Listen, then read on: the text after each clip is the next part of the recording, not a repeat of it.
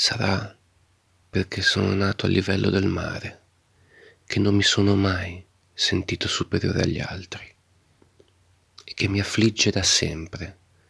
questa forma di asma esistenziale che per respirare bene ho bisogno di sapere, di essere vicino a qualcosa di immenso che non saprei affrontare.